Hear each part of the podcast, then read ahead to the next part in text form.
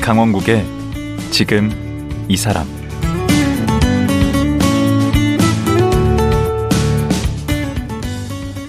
안녕하세요. 강원국입니다. 이제 이틀 후면 104주년 3.1절입니다. 이 3.1운동 덕분에 해외 항일 독립운동이 더욱 활기차게 펼쳐지게 됐습니다. 하지만 100여 년의 세월이 지나면서 많은 해외 독립운동 기록들이 잊혀지거나 사라져가고 있는 안타까운 현실입니다. 그런데 다큐 사진작가 김동우 씨는 누가 알아주는 것도 아닌데 해외 독립운동 유적지를 6년째 찾아다니며 그 역사를 기록하고 있다고 합니다.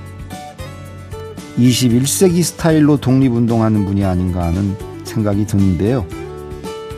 다큐 사진작가 김동우 씨, 지금 만나보겠습니다.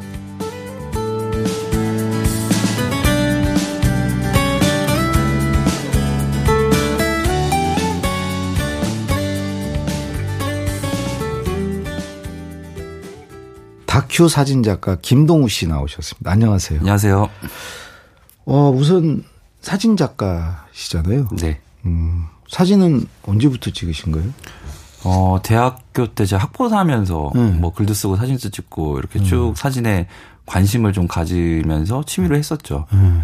그러다가 본격적으로 어, 시작한 거는 한 2012년, 13년 정도부터 좀 열심히 좀 찍었던 것 같습니다. 다큐 사진작가라고 되어 있는데 네. 이, 이거는 다큐멘터리는 보통 이제 동영상 뭐 이런 거 아니에요?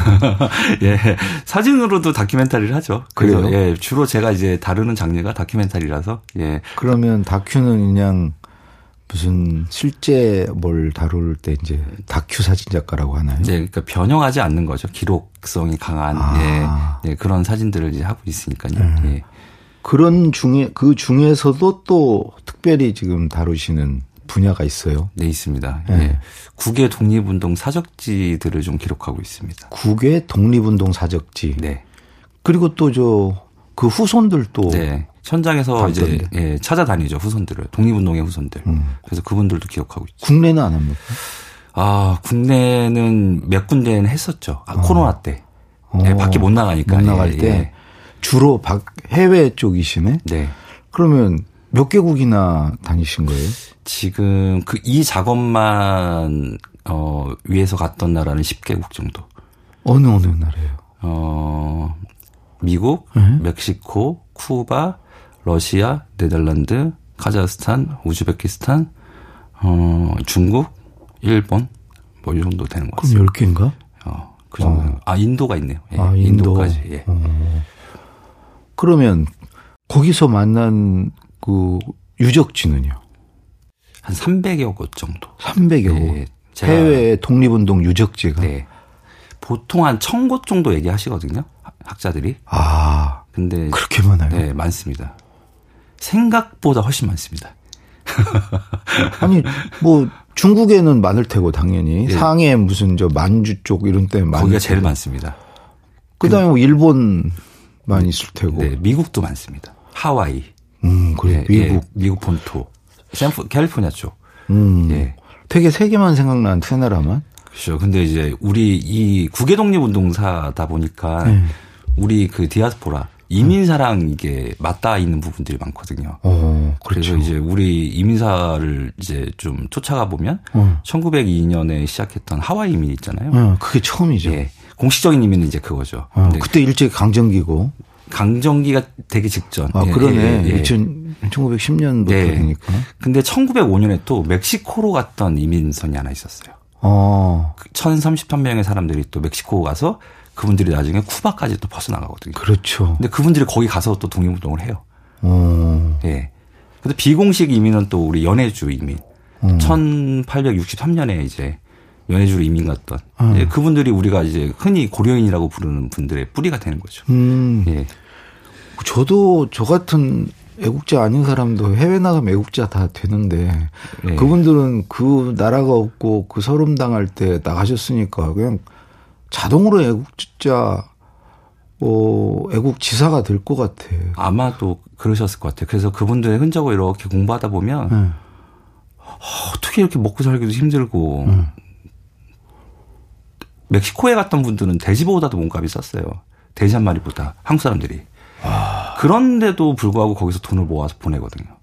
야 그래서 이분들의 그냥 지금 생각하는 나라에 대한 그 생각하고 이분들이 생각했던 그 민족과 나라는 조금 달랐지 않았나 그런 생각 많이 하게 되죠.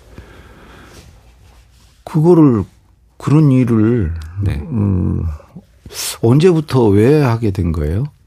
제가 여행을 되게 좋아했습니다. 음. 그래서 지금까지 한 두 번 정도의 세계 일주를 했는데요. 음. 두 번째 세계 일주는 제가 이제 사진가로서 음. 어, 어떤 이제 주제를 한번 찾아봐서 그 작업을 하나 만들어 보자라는 이제 목적을 가지고 떠난 여행이었거든요. 아, 그럼 집에 돈이 많아요? 아, 유 그렇지 음. 세계 않습니다. 일주를 두 번씩이나. 어, 첫 번째 세계 일주는 퇴직금이 있었고요. 음. 그때는 되게 배고프게 했죠. 만 원짜리 숙소 자고 뭐 2만 원짜리 숙소 자고 무슨 호텔에서 자는 게 아니거든요. 그리고 음. 다 대중교통 타고 다니고 현지인들이 이용하는 이제 그렇게 한 거죠. 그, 그 전에는 뭘 하셨어요? 어, 이제 첫 번째 여행 전에는 제가 신문사 기자 생활을 했고요. 응. 뭐 사진 기자는 아니었습니다. 네. 얼마나 하셨어요? 팬 기자를 하셨어요? 예, 한 7, 8년 정도 한 것 같아요. 오래 네. 하셨네? 네. 그거 하다가 이제 회사에 제 꿈이 없더라고요. 비전이 없다는 얘기예요? 아니요, 제 꿈, 행복 이게 회사 안에 없더라고요. 아, 데스크를 목표로 뛰셔야지. 편집 국장을 목표로. 어, 별로 저는 그런데 관심이 좀 없었던 거예요. 제 얘기를 하는데 관심이 있었지 음. 무슨 뭐 제가 뭐 견장을 다는 거엔 별로 제가 이렇게 썩 관심이 없었던 사람 나하고 같아요. 많이 다르시네. 예. 그래서 뭐, 아, 이게 내가 하- 진짜 하고 싶은 거를 좀 해보자. 왜냐면 저는 항상 그 생각이었거든요. 인생은 한 번밖에 없는 거다. 그 절박함. 아, 예. 근데 한 번밖에 없는데. 한번 산다. 예, 한 번밖에 없는데. 네. 내가 하고 싶은 거를 못하고 죽으면 얼마나 이게 후회스럽고 억울할까. 억울하지. 그래서 그런 생각이 좀 도달했던 것 같아요, 제가. 아, 한 번밖에 없는데. 예. 내가 여기서 회사를 그만두고 조금 뭐 하- 해보고 싶은 거를 한다 해도 예. 이 뭐 경력 7, 8년 일했는데 딴 데 못 들어갈까? 나중에? 뭐 그런 생각을 좀 했던 것 같아요. 그래도 참고 하셨어야지. 그걸, 그, 그냥 좋아하는 거 하려고 그만둔 거 아니에요? 어, 예. 좋아하는 거, 좋아하는 걸 여행이고. 해, 해보고 싶었죠. 그, 그, 세계 일주라는 걸 한번 그때는 되게 한번 해보고 싶었죠. 몇 살 때였는데요? 그때 35. 아니, 애도 아니고 그 세계 일주는 어릴 때 꿈꾸는 거지. 그 아닙니다. 예, 가- 가보면 또 달라집니다. 서른다섯에 예. 그때는 순전히 자기만을 위한 여행이었네. 네.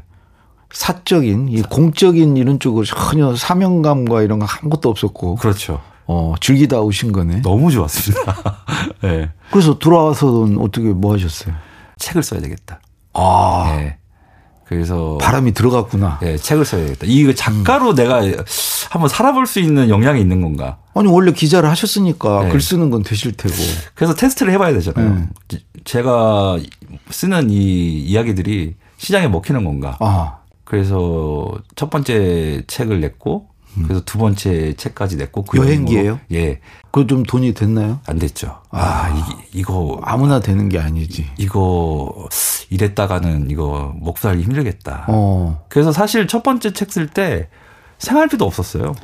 어, 그때까지만 해도 뭐 네. 별 의미도 없고 암울했네. 예, 암울했죠. 삶이. 예, 맨땅에 헤딩이었고. 어. 그래서 60, 군데 출판사에 투어를 했죠. 아, 이 책 한번 내보겠다. 절박했구나. 절박했죠. 그래서 60군데 정도 투어하니까 이제 어 이- 이거 원고를 냅시다라는 출판사가 찾아줘서 음. 이제 내게 됐고 예. 그 과정이 이제 계속 뭐 계속 이렇게 진화하게 흘러가다 보니까 벌이는 없고 음. 돈도 다 떨어지고. 네, 돈도 다 떨어졌고 음. 그 친구가 책은 안 팔리고. 네, 친구가 100만 원을 빌려줬죠 그때. 음. 그래서 야 고맙다. 잘 쓰고 나중에 갚을게. 음. 해가지고 이제 뭐 갚기도 했고. 네. 그래가지고 어떻게 하시는? 그래서 중간에 또 저 은행 빚을 지기도 했어요. 대출 받아가지고. 예. 음. 그래서 하여튼 뭐 그렇게 하다가 아, 계속 이렇게 못 살겠다. 음. 다시 한번 이, 이 일을 하면서 좀 해보자. 음, 음. 약간 수정한 거죠. 진짜 그렇게 하셨어요. 네. 그래서 몸으로 배운 거죠. 음. 그래서 음 제가 수협중앙회 홍보실에 경력직 사원으로 들어가서 오, 잘 들어가셨네. 예. 또 일을 하게 되죠 몇 년간. 몇 년이나? 한 3년 가까이 한 것 같아요. 근데. 근데 이제 제가 그런 과정 속에서 또 준비했던 거는 어, 일을 끝나거나 아니면 주말에 글을 배우러 다녔고 사진을 배우러 다녔어요. 두 번째 또 도- 그거를 계획했구나. 음, 이제 준비하고 있었던 거죠. 예. 그러니까 왜- 왜냐면 글로 자기 얘기를 하는 거. 그다음에 근데 이미지로 또 내 얘기를 하는 거는 또 다른 차원의 문제거든요. 그렇죠. 그거는. 그러니까 저는 두 개를 다 해보고 싶었던 것 같아요. 어. 잘 해보고 싶었던 것 같아요. 음. 그래서 부족한 사진을 계속 배우러 다녔고 음. 예. 또 글 공부도 아, 더- 사진 공부도 하셨구나. 네. 그 그러니까 첫 번째 세계 일주를 다녀와서 사진 공부를 계속 했어요. 아, 그러면서 이제 그 뭘 찍겠다는 그때까지는 없었고. 네. 음. 그냥 막연하게 사진 공부를 계속 한 거죠. 어. 예. 그러면서 때가 온 거 아닌가 싶어서 이제 예, 거기를 그만두고. 다시 수협을 그만두고 어. 그리고 두 번째 해결수는 이제, 이제 퇴직금이 없더라고요. 그래서 집을 일단 뭐 정리해보고 다시 한번 해보 할수 있지 않을까 해서 그- 집까지 예, 팔았어요? 그때는 집을 정리했어요. 예. 그때는 그러면 결혼은 안 하셨을 때예요? 어, 첫 번째는 총각이었고요. 두 번째 여행 때는 결혼을 했었죠. 그때는 이제 같이 나가자고 하니까 네. 부인이 얼떨결에 그냥 집 팔고 나갔나 보네. 어, 얼떨결에가 아니고 저도 막 이렇게 좀, 좀 설득을 했죠. 아 반대를 하셔서 예, 너, 좀 너도 한번 이렇게 쉴 타임이 필요하지 않냐. 본인은 뭐 계속 쉬고 뭐, 그래서 그런 과정들이 있었습니다. 아집 팔고 예, 근데 이제 와이프는 아, 뭐, 한 3개월 뒤에 돌아갔고, 집만 날라가는 그리고 이제 저는 뭐, 나중에 처가 처리를 좀 하게 되죠. 뭐, 그런 과정들이 있는데, 음. 저한테 뭐, 저게 무슨, 금수저라고 많이 물어보시는데, 뭐, 그렇진 않고요 있는 걸로 그냥, 예. 했, 오. 었고 그러, 하여튼, 그러다가 이제 두 번째 여행 중에 저기 인도를 가게 돼요. 예. 근데 인도 하면 뭐 생각나세요? 타지마할 그죠. 음. 그다음에 어, 커리, 와 힌두교. 그다음에 석가모니가 태어난 그뭐 이렇게 득도했다는 그 장소. 뭐 저는 이제 저도 인도 두 번 가봤어요. 아 그러셨어요? 네. 예. 요가 뭐 이런 거. 네. 그런 건 생각나잖아요. 근데 제가 이제 그 델리에 가면 레드포트라는 성이 있어요. 아 레드포트 포트. 빨간 예, 성이네? 붉은 사암, 예, 붉은 사암으로 만들어진 성. 예. 이게 이제 마, 지막 물구, 무굴 제국의 성터거든요.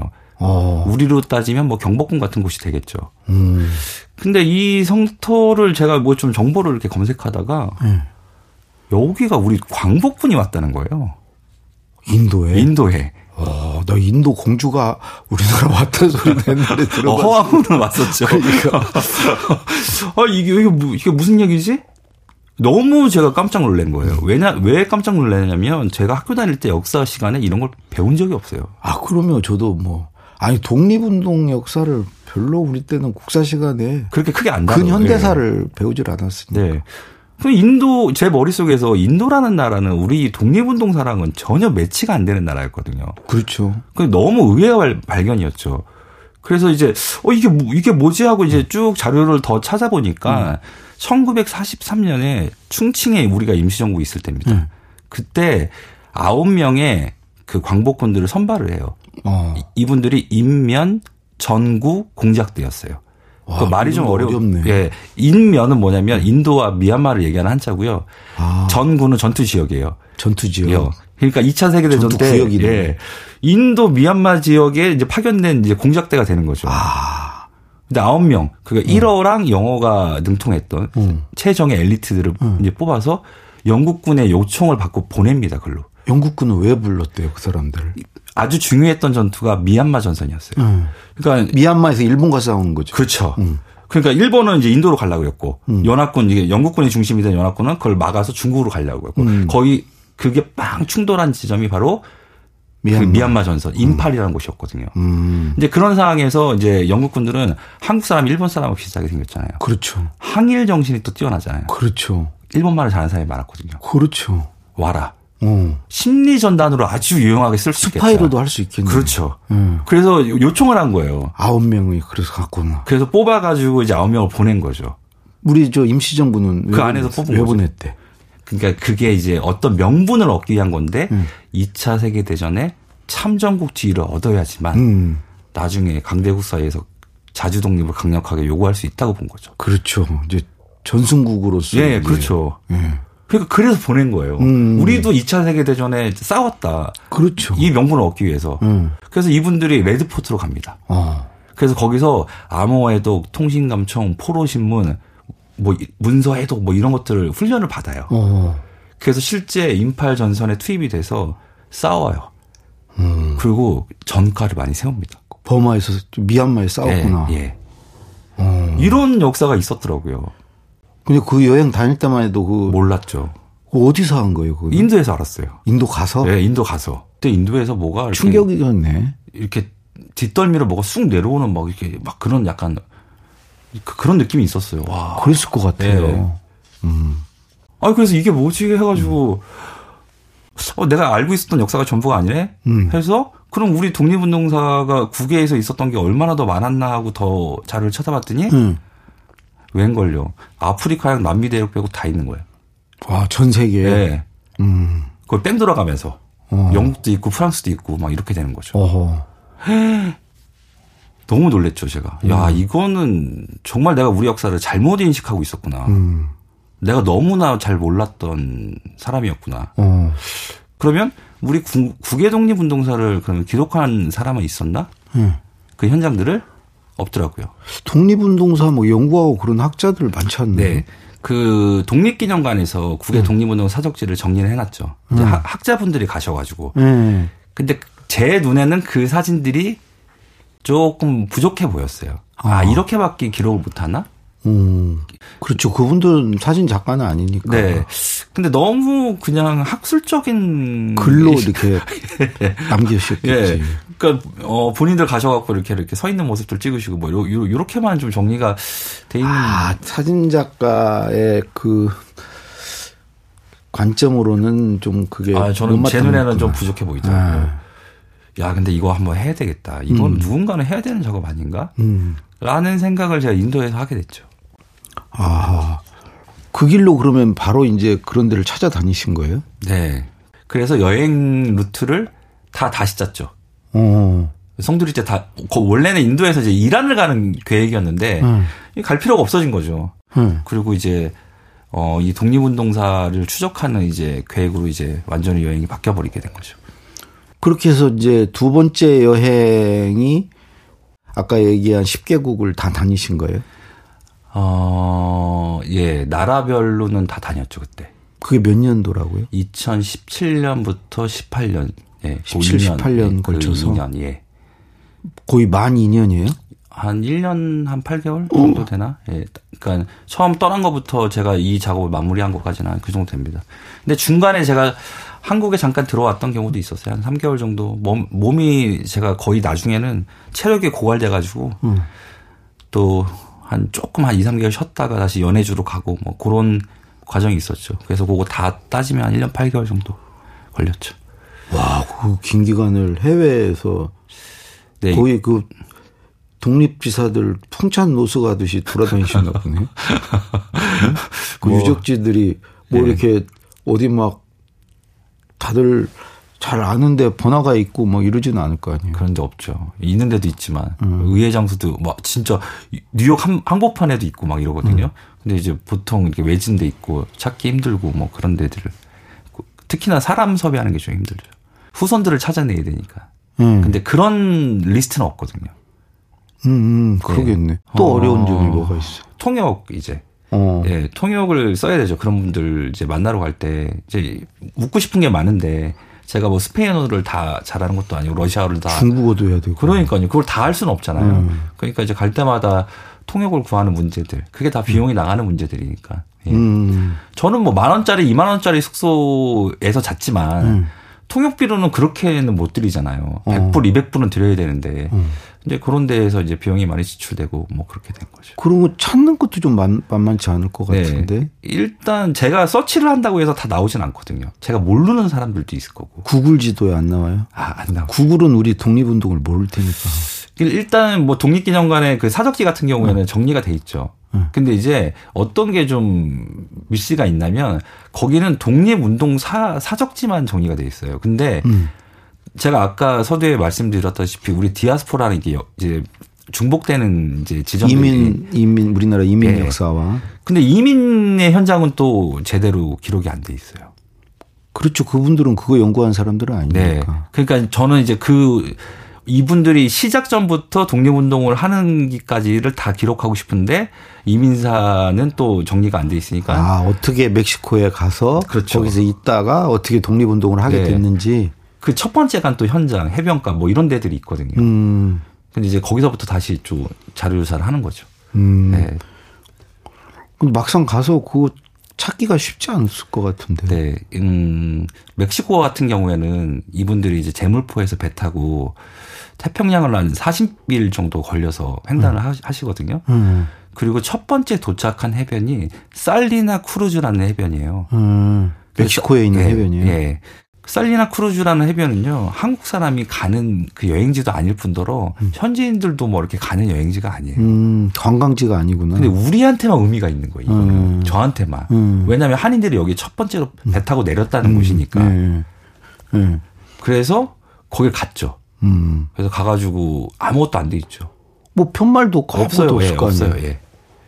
그럼 썰렁한데 사진 찍으면? 네, 그래서 거기서 이제 저의 숙제는 그런 거죠. 여기서 어떻게 어 멕시코로 퍼져나가는 사람들을 어떻게 표현해야 되냐. 그러니까. 예, 그게 이제 제 숙제인 거죠. 이제 그런 바닷가에서 하염없이 그냥 뭐, 그러면 다큐 작가가 아닌데 뭐 아. 바다를 어떻게 표현해봐야 될까. 그대로 찍어야지 바다를.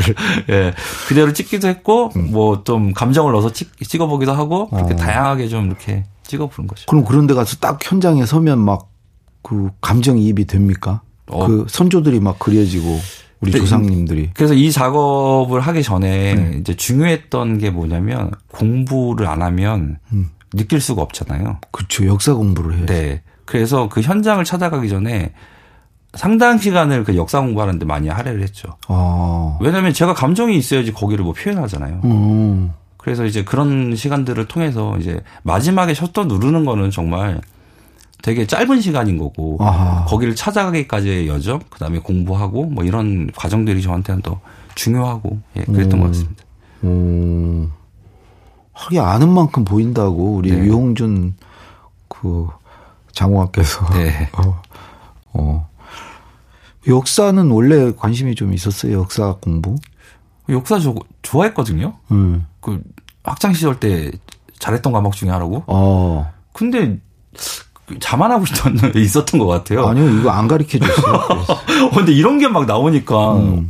와 이거 내가 너무 잘못 보고 있었구나. 우리 우리 역사를. 우리는 뭐 네. 윤봉길, 안창호, 백범 선생 뭐 이 정도 알지 뭐 독립운동, 청산리 전투 뭐 이런 거. 근데 무명의 그- 홍범도. 예, 그렇죠. 근데 무명의 그런 분들, 멕시코에 가서 17일만 돈 모았던 그런 분들은 음. 참 그런 분들이 더 나는 애국지사 같은데. 그러니까요. 정말 이름도 없이 빚도 없이 그냥 쓰러져 간 거 아니에요. 그러니까 멕시코에 갔던 사람들이 얼마나 저는 네. 뭉클했냐면 4년 동안 애니깽 농장에서 일을 해요. 음. 그 용솔란이라고 하는 그쵸. 선인장 비슷한 예, 거. 그 아주 억세잖아요. 음. 근데 과거에는 그걸 잘라서 열을 가해서 음. 찌면 거기서 섬유를 추출해서 선박에서 쓰는 밧줄들을 만들었거든요. 음. 그래서 거기에는 아주 노동력이 많이 저- 들어갔고 음. 그래서 중국 사람들이 먼저 갔고 일본 사람들이 먼저 갔고 그다음에 한국 사람들이 가죠. 음. 근데 이제 그 과정 속에서 4년 동안 계약 노동자로 거의 노예 같은 생활을 하는데 네. 심지어 채찍도 맞았고 예. 그리고 4년을 버티죠. 예. 못 버틴 사람도 있었어요. 자살 자살한 사람도 있었고 도망치다 잡혀온 사람도 있었고. 예. 근데 4년 뒤에 멕시코에 갔던 한인들이 무슨 일을 하냐면 승무학교라고 독립군 양성학교를 만들어요. 그러니까 무자는 무술할 때 무자고 숭상할 때 숭자. 예, 맞습니다. 예. 숭무. 오, 예. 어. 승무학교라는 걸 만들어요. 어허. 그 돼지값보다 더 싸게 팔려가신 분들이 예. 그래서 거기서 독립군들을 양성합니다. 근데 멕시코에서 독립군들을 양성한다고 싸울 수가 없잖아요. 예. 그러니까 이, 이 양성된 이제 학생들을, 이 군인들을 장차 연해주로 보내야 된다 해갖고, 그러려면 뱃삭이 필요하잖아요. 네. 또 1점 모금 운동, 막 이런 것들을 해요. 그러니까 태평양을 건너갔지만 이 사람들은 한 번도 고향을 잊어본 사람들이 아니거든요. 근데 저는 되게 놀라웠던 지점이 또 이분들이 한국 사람이고 어 한국 음식을 계속 먹던 사람들이잖아요. 거기 가서도 멕시코에서 비슷한 콩을 구해가지고 된장을 다 어, 만들어 먹었고 고추장을 만들어 먹었고 김치를 담가 드셨대요. 음. 그 멕시코에 가서도 그 후손을 만나셨습니다. 아. 네, 만났습니다. 근데 가서 이제 사진을 찍을 때 보니까 네. 그 사진을 보니까 이렇게 커릿하게 찍으셨던데 이렇게 반투명 비슷하게 약간 네. 이렇게 뭐 어찌 보면 좀 유, 유령같이 이렇게 찍으셨던데 네. 그 반투명하게 제가 인물 사진들을 그렇게 좀 찍어 왔습니다. 원래 김 작가님의 어떤 그 스타일이에요 그게 네, 그 그러니까 제가 첫 번째 후손을 만나러 갈 때 음. 한 네. 2, 3주를 되게 고민스러웠어요. 왜요? 이분은 어떻게 찍을까? 기자 스타일로 그냥 인터뷰하는 사진? 아, 그걸로는 되게 부족한 것 같아요. 그러네. 예. 그러면 이분이 갖고 있는 의미는 뭘까? 이 후손을 만난다는 의미. 음. 그 가만히 생각해 보니까 그분이 그 제가 모르는 사람의 이제 후손이었던 거예요. 그 독립운동가를 제가 몰랐어요. 그렇죠. 멕시코였는데 음. 머릿속에서 나도 이거 기억이 없구나. 이런 사람에 대해서 배운 적도 없고. 음. 그러면 나만 그런 건가? 아닐 거다. 보편적으로 갖고 있는 아마 역사 인식, 지식이 아마 나랑 비슷할 거다. 사람들이. 그, 그렇죠.